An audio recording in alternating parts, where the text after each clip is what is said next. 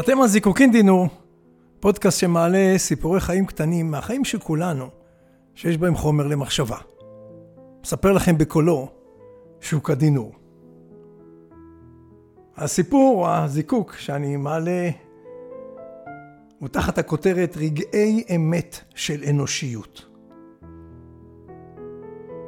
בתוך תקופות איבה ומלחמות שמסבות סבל, כולנו יודעים שצפים לעיתים רגעי אמת של אנושיות, לעיתים על הקרקע ולעיתים בשמיים. הקשיבו לסיפור הנוגע ללב הבא.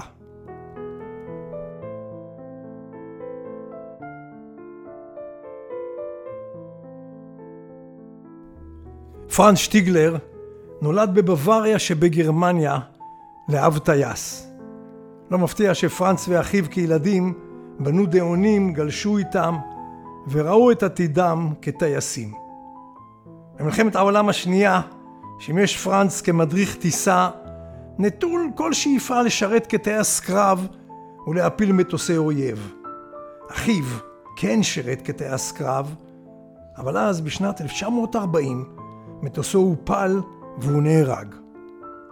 פרנץ שטיגלר מונע מנקמה, חש עכשיו מעורבות אישית במלחמה.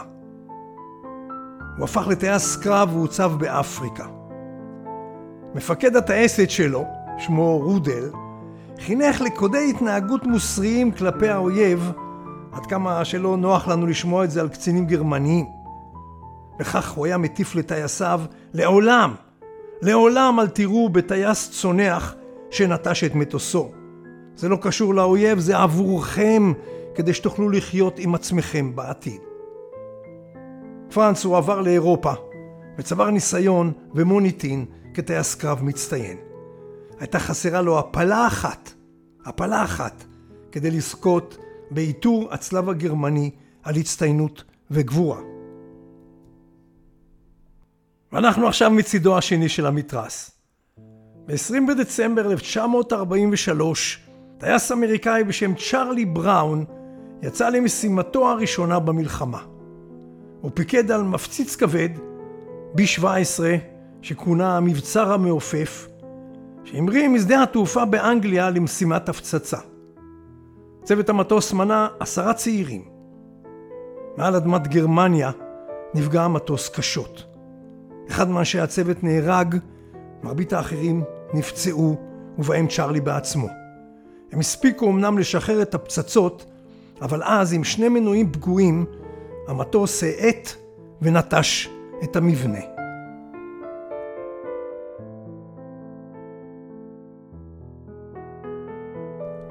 זה היה הרגע שפרנץ שטיגלר הגרמני מיודענו הבחין בו מהקרקע.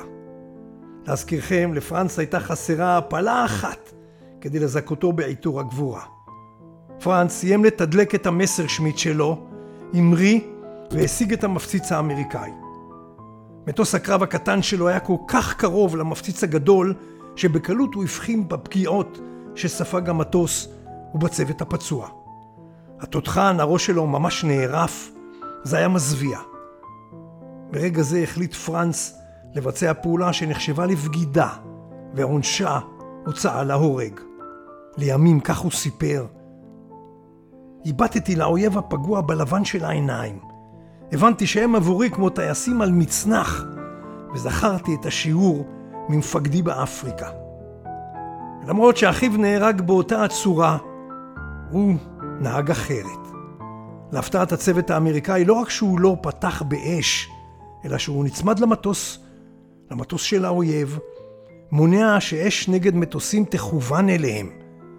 הוא ניסה לנתבם לנחיתה בשוודיה לקבלת טיפול רפואי, אבל כשהם לא הבינו אותו, הוא פשוט ליווה וגונן עליהם עד לכף החוף, ואז נפרד מהם בהצדעה.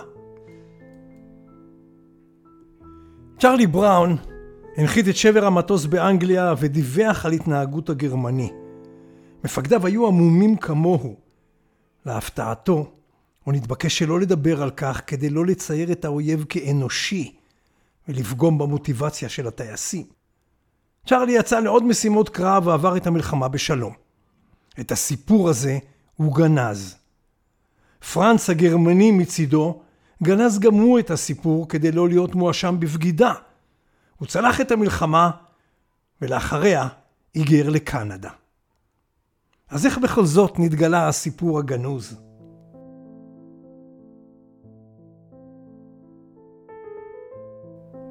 פרנץ הגרמני התיישב בקנדה, מקים משפחה וקריירה. אשתו מספרת שתמיד סקרן אותו האם שב אז המטוס ההוא לבסיסו, אבל הוא הורגל שלא לשוחח על כך. חלפו למעלה מ-40 שנה. יום אחד הוא מעיין בעלון טיסה גרמני, ובו מתפרסמת פנייה מטייס אמריקאי, צ'רלי בראון, שמחפש אותו בנרות. פרנס ענה לו. ביוני 1990, 47 שנים אחרי אותו יום מיוחד, הם נפגשו בסיאטל שבוושינגטון, לרגע מרגש עבור שניהם. הם הפכו מאז לחברים קרובים מאוד. צ'רלי בראון, הטייס האמריקאי, זכה מממשלת ארצות הברית לאות כבוד על תפקודו במלחמה.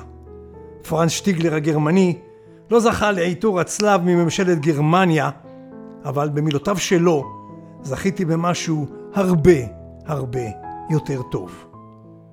שניהם הלכו לעולמם באותה השנה, בשנת 2008, ובעזבונם נמצא פתק שכתב שטיגלר לחברו הטייס האמריקאי. וכך הוא כתב לו: בשנת 1940 איבדתי את אחי היחיד. לפני חג המולד של שנת 1943 נפלה לי ההזדמנות להציל מפציץ אמריקאי מהשמדתו. הטייס צ'רלי בראון יקר לי כפי שאחי היה יקר לי. תודה לך, צ'רלי. הסיפור הזה הוא מתוך סרטון יוטיוב שמצאתי בוויקיפדיה, שהפכתי אותו משפת הסרטון לשפת הסיפור. וכמה מילים משלי.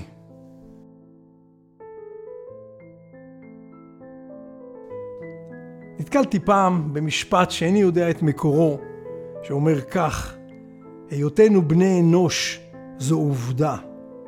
היותנו אנושיים זו בחירה. ובאנגלית זה נשמע כך, being human is given, but keeping our humanity is a choice. מי ייתן ונעשה כולנו בחירות מהסוג הזה. בכל רגע, בכל רגע. ולפני סיום מעט טריוויה. מדוע אנחנו נקראים בני אנוש? מדוע האנושות נקראת אנושות? אני למען האמת נתקלתי בזה באקראי. לפני הרבה שנים היה לי ידיד עסקי, בחור שחור עור מג'מייקה. שמו היה אינוס. שאלתי אותו פעם, מה זה אינוס? מהתנ"ך שלכם, הוא ענה לי. אני חשבתי שזה שיבוש של השם אימוס, כלומר הנביא עמוס. לא, לא, לא, לא, הוא אומר לי. אני, אתה יודע מה, אני אשאל את אבי ואני אחזור אליך בדיוק עם הפסוק מהתנ"ך. בפגישה הבאה שלנו, הוא חוזר אליי מהפסוק מספר בראשית, שבו מוזכר השם אנוש. אנוש הוא בנו של שת, בנו השלישי של, או בנם השלישי של חווה ואדם. כלומר, אנוש הוא נכדם של אדם וחווה. ואז הובהר לי שאנושות נגזרת משמו של אנוש, והוא אותו האב הקדמון המשותף לכל בני האדם. מה שעוד מעניין שזה רק בעברית, כי באנגלית אנוש זה human, או אנושות זה humanity. אז אם תתקלו באדם ששמו אינוס, תדעו לכם שמדובר באנוש. זיקוקין דינור, שוק הדינור.